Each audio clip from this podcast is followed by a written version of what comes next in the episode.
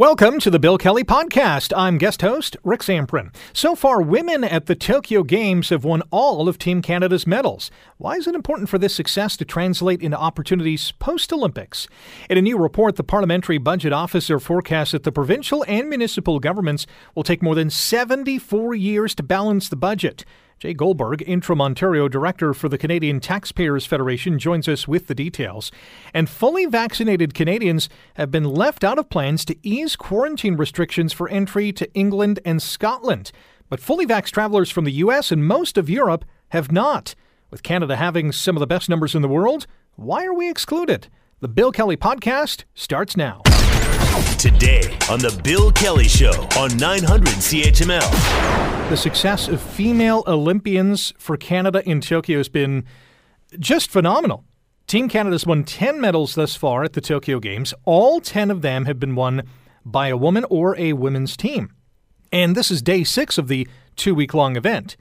And the women have led the charge for Team Canada. Gold for swimmer Maggie MacNeil and weightlifter Maude Charron. Silver for the women's 4x100 meter freestyle relay team. The women's 3 meter synchronized springboard team. Silver for swimmer Kylie Masse, Bronze for swimmer Penny Oleksiak. Jessica Klimkait and Catherine Beauchemin uh, Pinard, both in judo. Canada's women's softball team winning a bronze. And last night, the latest one, the women's pair rowing team. And this domination, if you will, by female Olympians from this country also played out at the start of the 2010 Winter Olympics in Vancouver, if you remember that. And the great Clara Hughes was asked about uh, why women were winning more medals than men at that time, and, and her answer uh, was really interesting. She said, quote, it takes a lot more resources to be able to develop men to the level as women in many sports. When you get a top 10 result as a male, it's unbelievable. It's out of this world.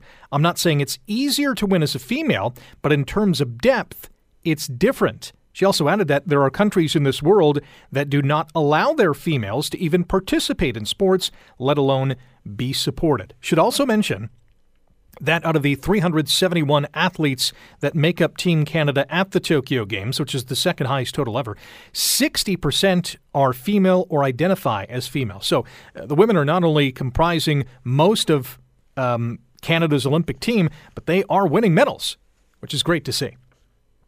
Joining us now to uh, touch on not only the success of these Olympians, but after these games are done, what does that success translate into, and, uh, and does it at all?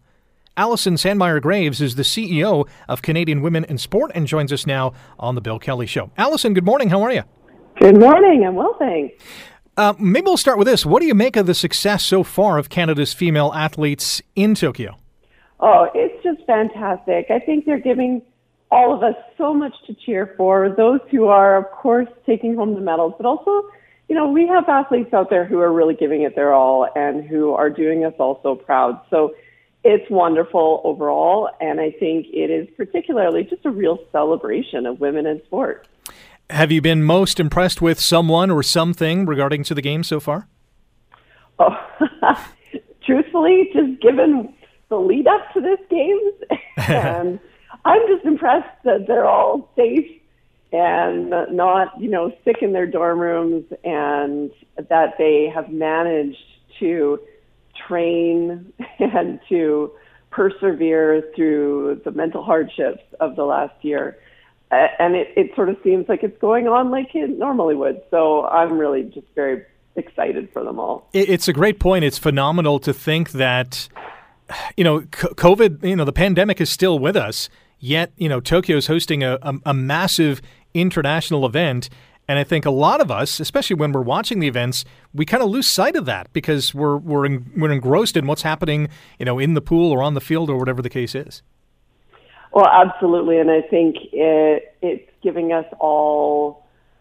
I don't know, maybe a little break from it. Uh, I know the athletes and everybody there; they're having to go through daily tests, and they're they're really going through the gauntlet every day to make sure that they're staying safe and and that uh, COVID doesn't sort of creep into things. But otherwise, it's just been a wonderful event and it's been a lot of fun to watch. Uh, sports does provide uh, a, a, great distraction from some of the heaviness of uh, you know what's happening around the world, and this is uh, no different. Obviously, we're chatting with uh, Allison Sandmeyer Graves, CEO of Canadian Women and Sports, and we're talking about the success of the female athletes so far from Team Canada. All ten medals have been won by Canadian female athletes. Do you think the men are feeling the heat a little bit more than usual? oh, that's hard to say, and I think that you know, in celebrating the women, we don't want to necessarily make it a competition between the genders. Um, you know, in Rio, we saw that uh, the women did win most of the medals, and they and most of them came in the first week. So I assume that as the competition goes on, we'll see some medals from the Canadian men, and I, I certainly hope for that. Um, but yeah, not not a competition between the genders, but it is wonderful to see because we do know that on a year-round basis, there is a, still a huge gender gap in sport. Girls are participating far less than boys. They're dropping out at a higher rate than boys through those teen years. So to see women persevere through the, the barriers and then perform and succeed on the global stage is is wonderful, and I think uh, you know hopefully has some impacts that we can lean on throughout the rest of the year. And that's a great take on you know what has happened because you know just going back to Clara Hughes' statement saying that you know the the depth of the field in in certain men's events is a lot greater, and that kind of alludes to what you just mentioned in terms of you know eh, certainly in the teenage years, a lot of you know girls and women are saying you know what I'm going to move on to other things, start my career, you know whatever the case is, which still makes it incredibly unbelievable that they're achieving you know these kind of uh, medal counts.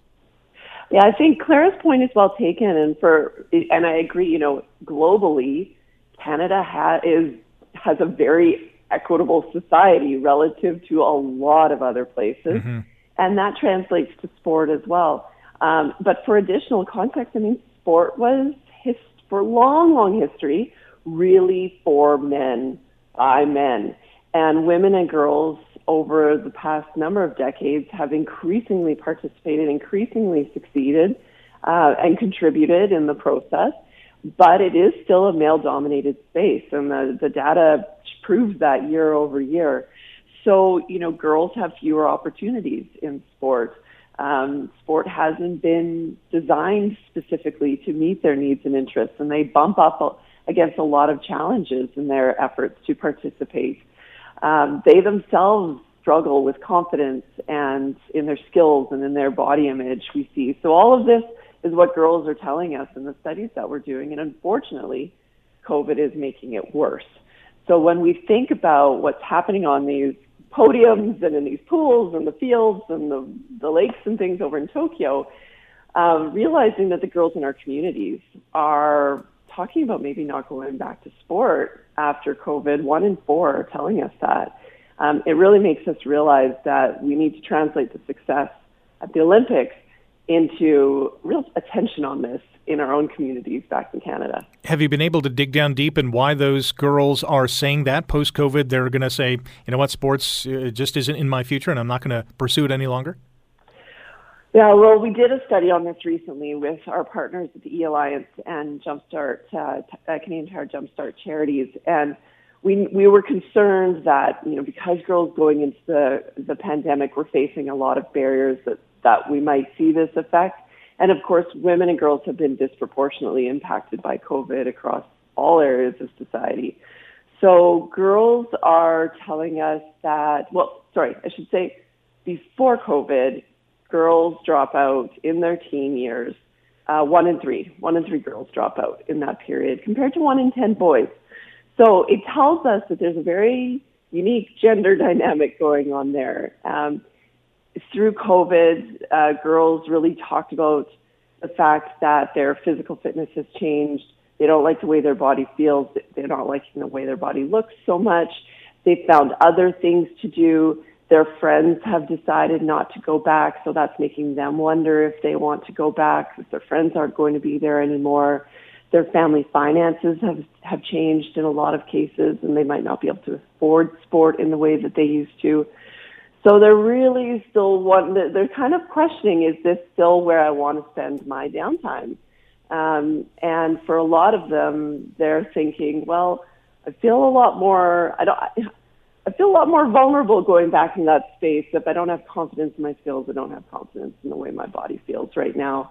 And so it's a whole host of factors. The key is really we need to talk to them and find out what's going on so that we can support them through this. Does a lack of, uh, don't get me wrong, there's there's so many amazing role models out there uh, from a female perspective. You know, Simone Biles this week, you know, really stepping forward in terms of not only her athletic career, but, you know, off the uh, gymnastic floor, so to speak, in terms of talking about her mental health. There's so many great women role models out there, but not having um, pro sports leagues. There's so many male role models out there, whether it's football, baseball, soccer, hockey, you name the sport. There's so many of them out there that maybe boys and guys will continue on with their sports because they're trying to emulate those guys or, uh, you know, just trying to pretend to be, you know, a pro hockey player, whatever the case is. Does that have any kind of impact in the decision making process?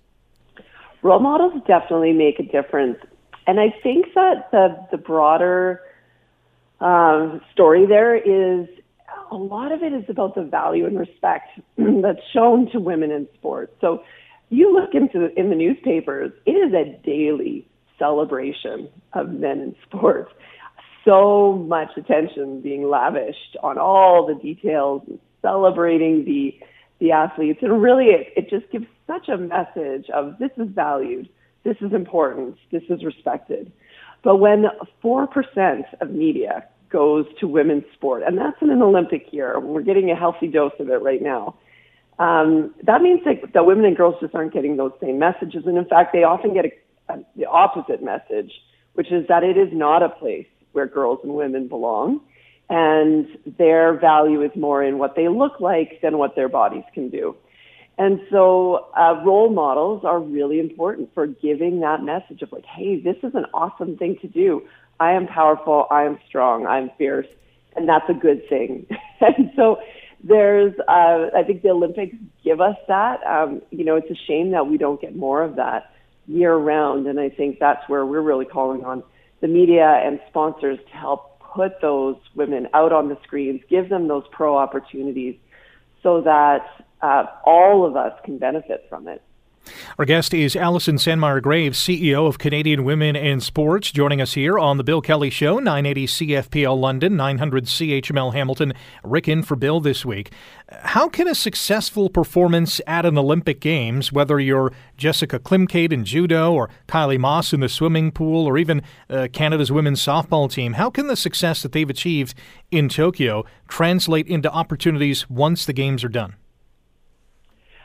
I think there tends to be a bump in participation for any sport that has had a lot of success at the Olympics, fortunately.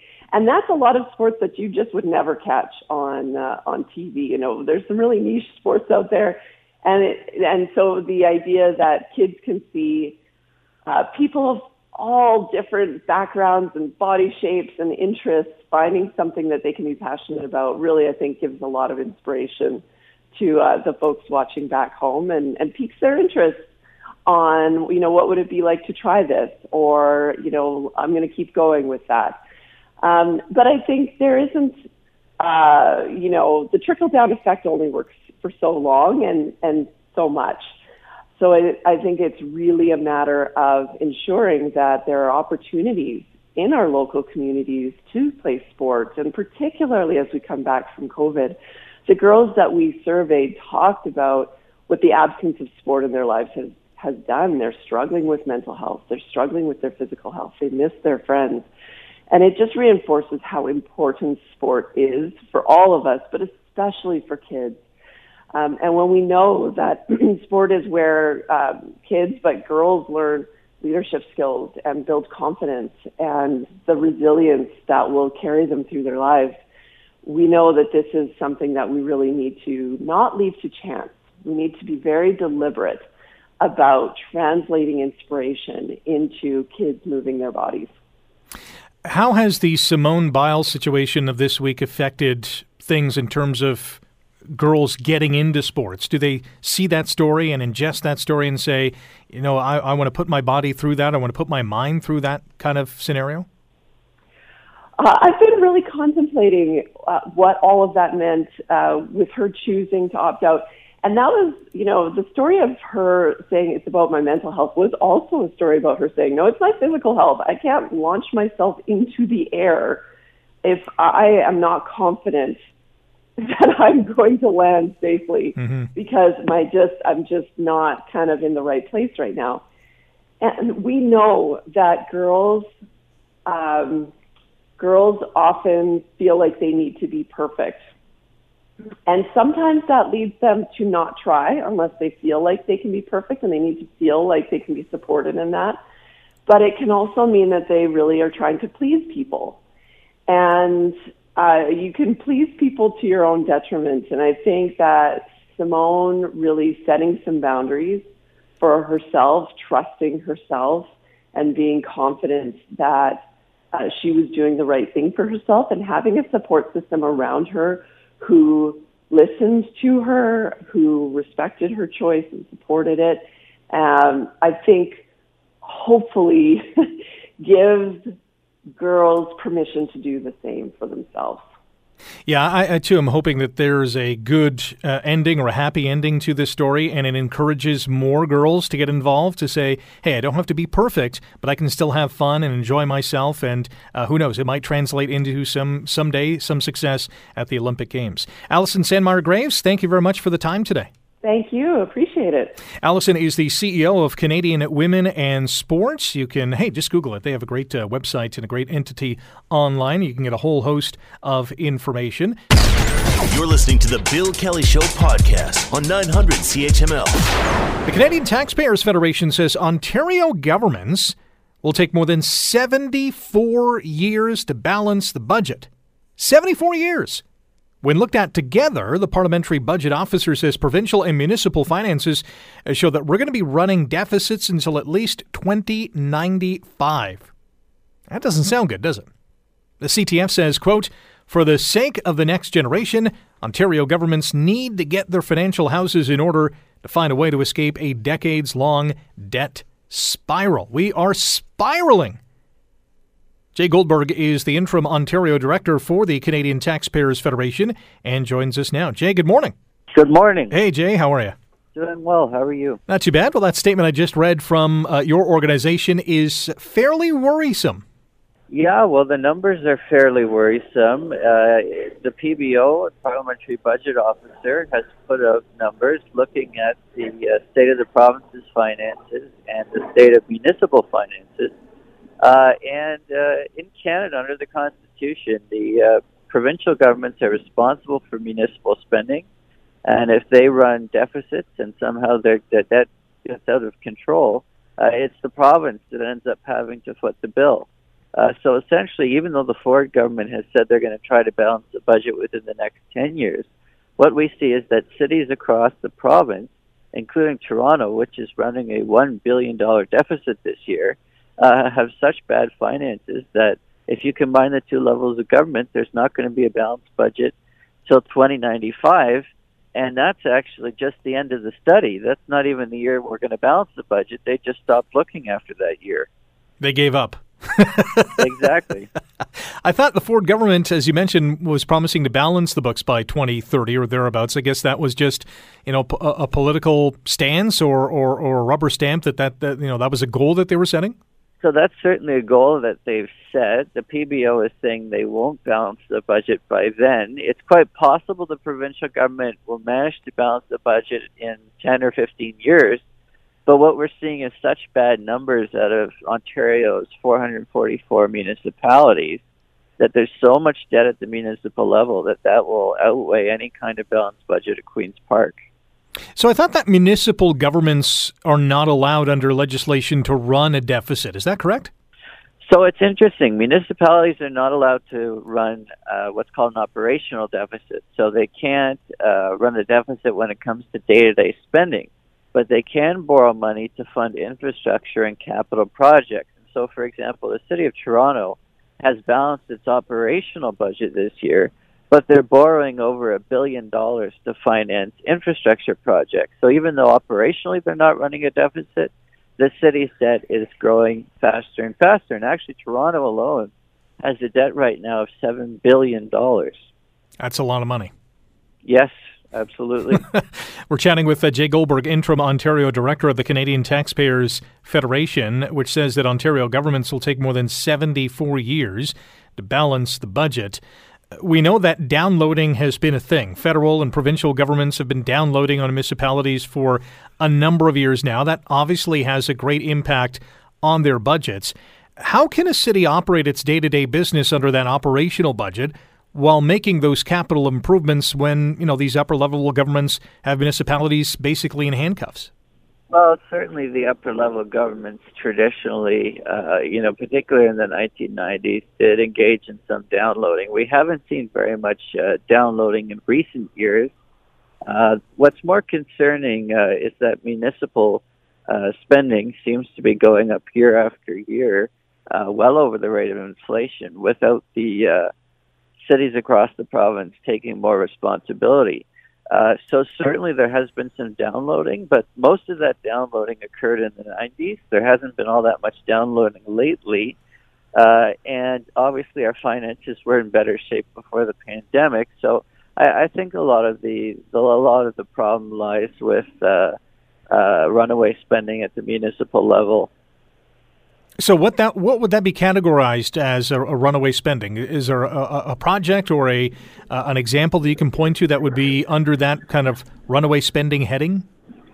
Well, I'll give you an example. Mayor Tory in the city of Toronto uh, is attempting to build a four billion dollar rail deck park above the rail tracks uh, down near Union Station. Now, uh, legally, he has been told a couple of months ago that that may not be possible because private groups uh, control uh, the land uh, and don't want to give it away or sell it. But uh, Mayor Tory, he's trying to build a four billion dollar uh, park downtown when the city of Toronto is already running a billion dollar a year annual deficit. So there's certainly a lot of examples uh, of where things need to improve, and certainly there could be some more streamlining in terms of figuring out who should be responsible for what. There's all kinds of areas uh, of government policy, whether it's social assistance or social housing, where municipalities pay part of the bill, provinces pay part of the bill, and no one really takes full responsibility for it.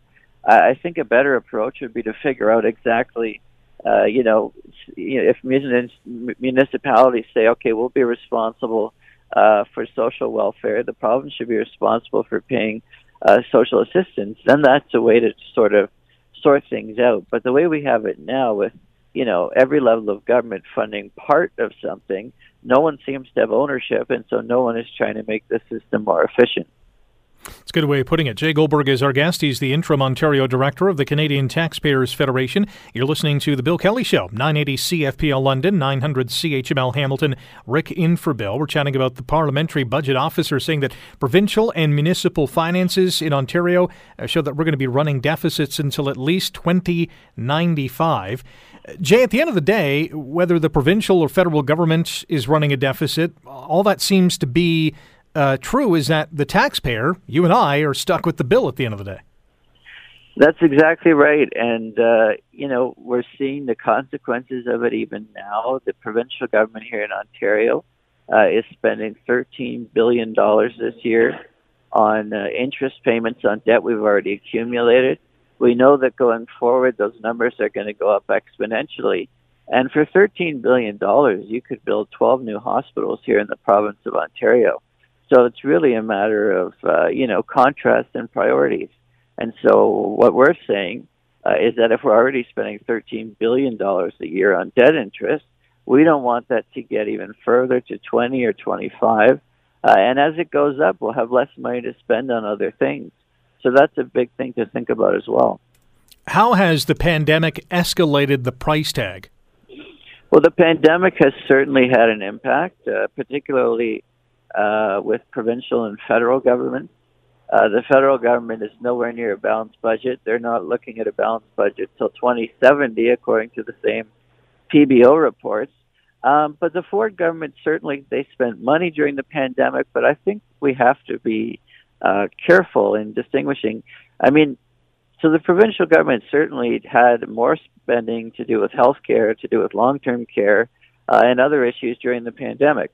Uh, but most of that spending, uh, perhaps not long-term care, but a lot of the spending that the government had to engage in, whether it was to support businesses uh, or to ensure that people were still getting their paychecks, those programs really should be lasting uh, until the end of COVID, which is hopefully, uh, you know, in the next few months. And so uh, governments really have to focus on uh, changing the footing that they're on. Obviously, we had a very unique circumstance in the past uh, year and a half, but I think what the danger is is that governments use that as an excuse to permanently increase spending all across the board, and that's something we have to be concerned about. We're also going to be entering, and some might say we're in that right now, the post pandemic recovery stage. Um, we also know that a federal election is going to be on the way in a matter of, who knows, weeks or months. A provincial election in Ontario is coming next summer, and we know during election time, when these party leaders are campaigning, that they are promising billions and billions of dollars in new spending and new initiatives, uh, and that only adds to you know the the tax bill. Absolutely. Uh, unfortunately, in this country, we see so many examples. Uh, you know, we've seen Prime Minister Trudeau has been flying all around the country making billions of dollars worth of announcements uh, ahead of the election, uh, making childcare agreements with a whole bunch of provinces. And the federal government is looking at a deficit of well over $300 billion. Uh, so, you know, when the state of the finances are so bad, this is not the time, particularly now, to be running around the country spending billions of dollars a day. But unfortunately, it seems as if, particularly the federal government, has taken the view that whatever the deficit is, it doesn't really matter. Someone will have to deal with it down the line. It probably won't be them, and, and they seem to have no fiscal anchor at all. For governments to change course and to tackle these deficits, you know, pick away at these uh, budget deficits, um, what would be the most impactful first move they should make? Well, I would say the most impactful first move is, is to look at uh, the cost of government uh, employees and, and what that's uh, costing. So, for example, here in the province of Ontario, uh, about half of the budget, about 50% of the budget, uh, is just paying the salaries of those who work uh, for the government. And so, what the Ford government has done here in Ontario is put a 1% salary increase cap in the public sector and that's actually having a significant impact in terms of improving our financial numbers. So I think the best thing the Ford government could do would be to leave that in place, or even perhaps freeze uh, salaries for the next several years. Because if uh, salaries are making up half of the budget, uh, then saving some money in terms of, uh, you know, tra- camping down on those uh, potential increases could actually go a long way to solving the problems every public sector worker has just punched their radio right now. well, look, unfortunately, uh, the the reality is we we've seen the numbers. Uh, those in the uh, government sector, the public sector, on average, are paid 10% more than those in the private sector. Uh, so I think the Ford government reasonably decided that uh, you know we should cap uh, wage increases with some exceptions to one percent uh, in order to try to get costs under control. So I would say maintaining that uh, is the easiest uh, way, at least from the government's perspective, of trying to bring down the deficit. Can you envision one of the other two political parties saying, we're going to do the reverse? Uh, absolutely. I, I could for sure see uh, a situation. The opposition parties have both indicated that they're against the 1% cap so not only would they not freeze uh, salaries, but it certainly looks like they would uh, increase them. Look, we saw under the Wynne government, for example, that there were very few efforts to contain costs when it came to salaries. And we have one quarter of teachers in this province now making over a $100,000. And so that's the consequence of years of uh, not being willing to try to uh, restrain the uh, wages of public sector workers. Jay, really appreciate the time and the insight today. Thanks uh, for joining us. Thank you.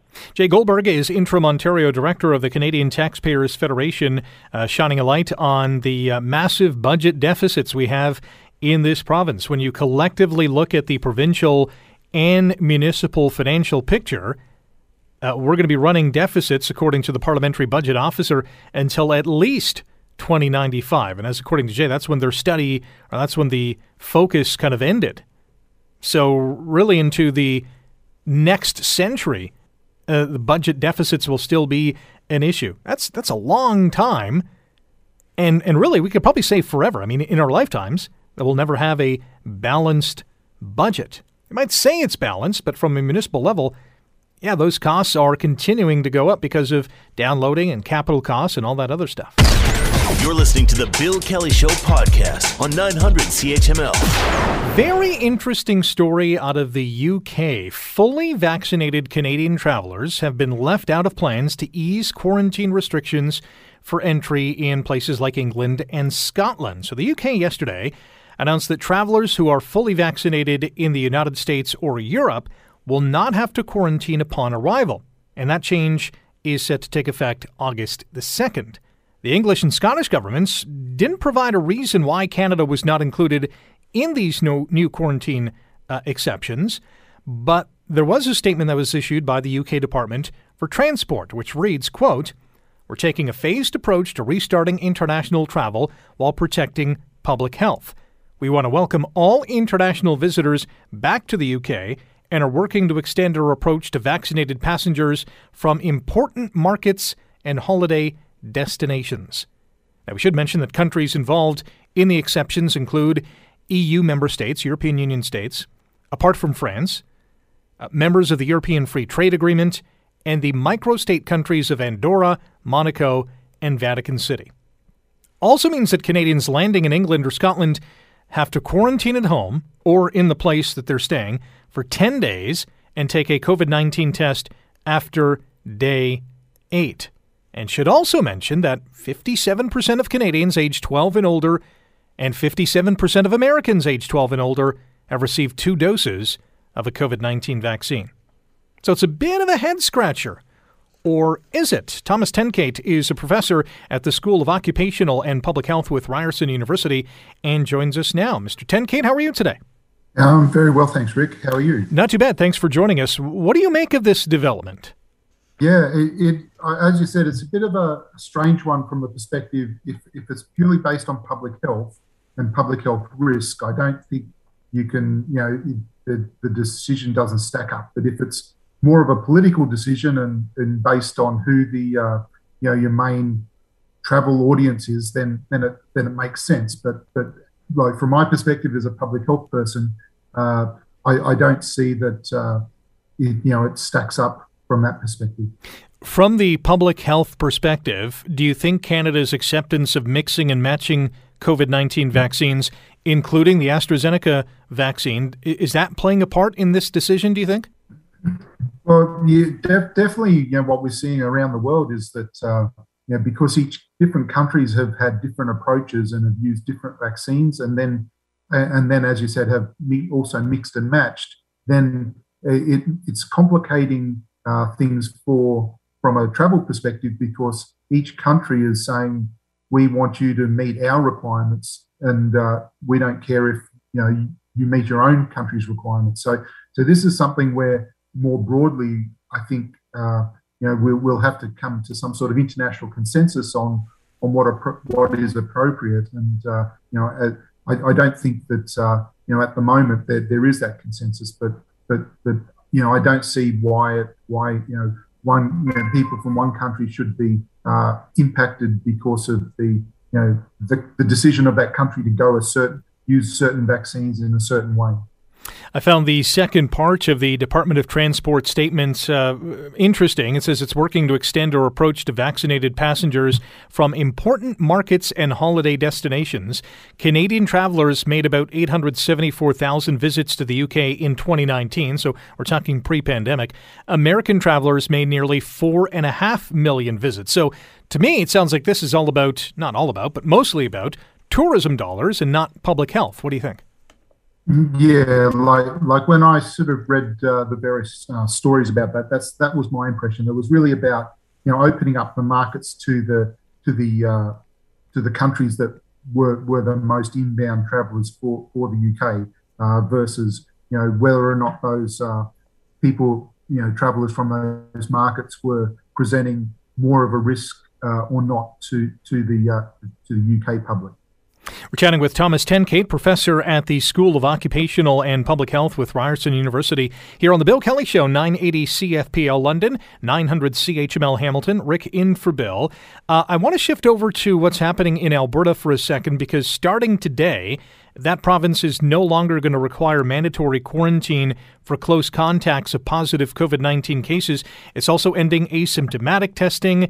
And by August 16th, people who test positive in Alberta will not be mandated to isolate. It'll be urged upon them or recommended that they do so, but it won't be mandated. What do you, what do you think about this?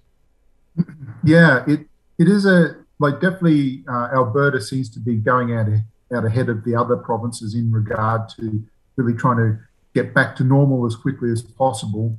My, you know, my sense is that we, you know, we're at a point uh, where, from from the, the, the cases that we're seeing, the uh, Alberta and BC are the two provinces what are seeing a, you know, a, a, an uptick in cases. The other provinces, say Ontario, is still bouncing around a little bit, but is still broadly flat. But uh, you know, in some ways, you know, those, those sorts of decisions that you're describing, uh, all they'll do is, from my perspective, is fuel additional cases that they, they wouldn't have had if they'd kept some of those restrictions in place. So, so and considering that their, their case numbers seem to be going up already, it, it's just a recipe for you know just uh, driving more cases uh, in in that in that province adding to that uh, expected driving of cases, and I agree with you on that, is the Canada US border is going to open August 9th, uh, at least to fully vaccinated American uh, visitors. Those who go into Alberta, you know, no,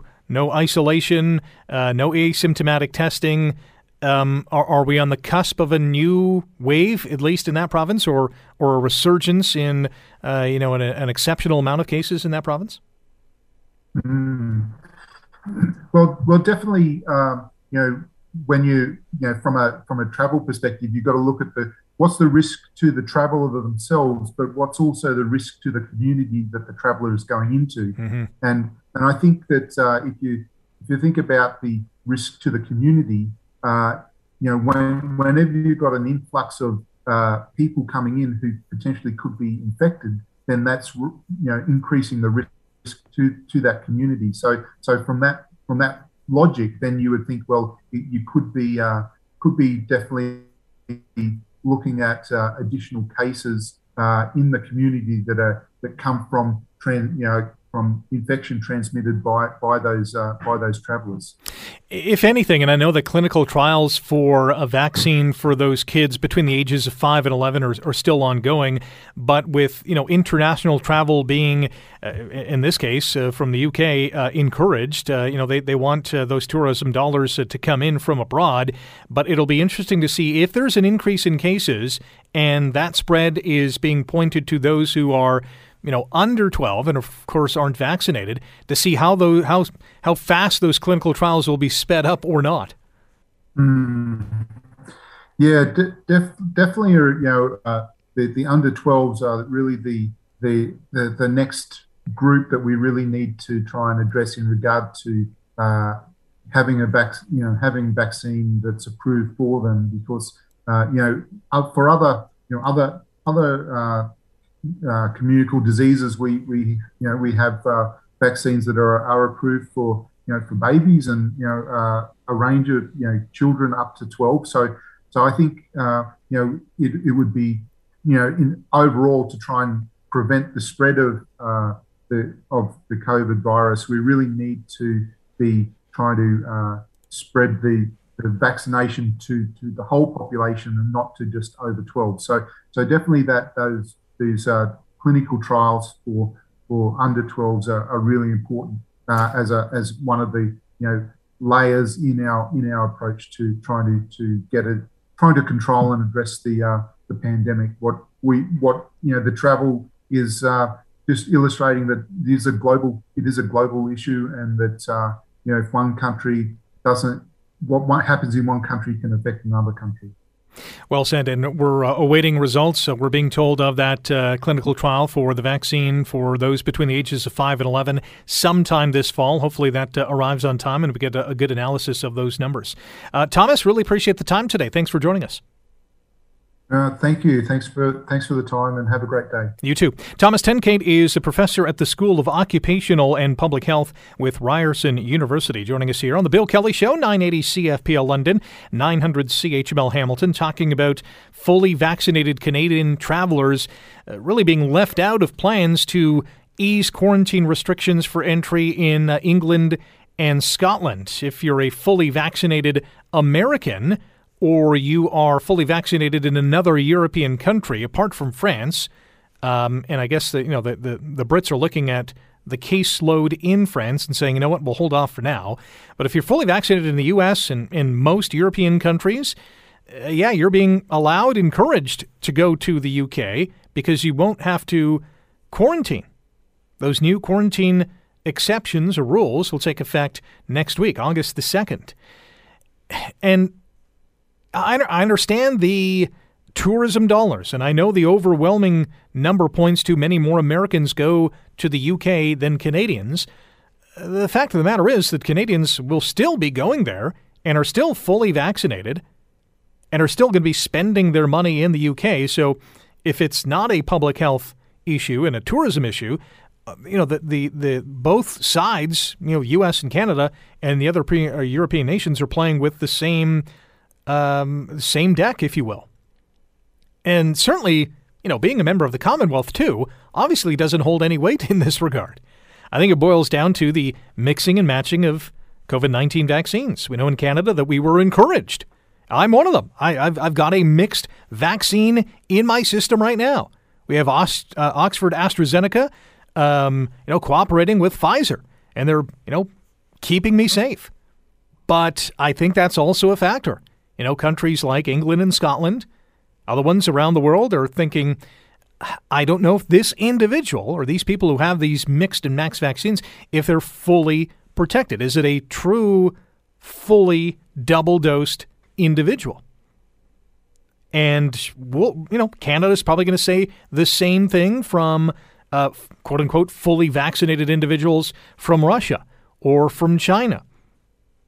You know, is the data behind those vaccines in those countries acceptable to Public Health Canada. And I think the UK is kind of looking at that mixing and matching scenario and saying, uh, we're not quite sure. Let's hold off for now, at least in terms of quarantine. I mean, you can still travel there. And uh, the federal government saying we're still not recommending global travel. But yes, you can still travel to the UK. You will just have to quarantine for that specific time and then get tested after day eight at least 10 days in isolation and getting a test after day eight. So if you're traveling to the UK, you know, 10 days of however long your trip is going to be is going to be in quarantine. That's going to prevent a lot of people from going over. Certainly. Hey, unless you got boatloads of cash or you have family members there and you can travel for an extended period of time, maybe you're in retirement or whatever the case is, you've won the lottery, you can spend a little more time there. But yeah, still a head scratcher in my mind. The Bill Kelly Show, weekdays from 9 to noon on 900 CHML. The Bill Kelly Podcast is available on Apple Podcast, Google Podcast, or wherever you get your podcasts from. You can also listen to The Bill Kelly Show weekdays from 9 till noon on 900 CHML. I'm Bill Kelly. Thanks again for listening. And don't forget to subscribe to the podcast. It's free, so you never miss an episode. And make sure that you rate and review.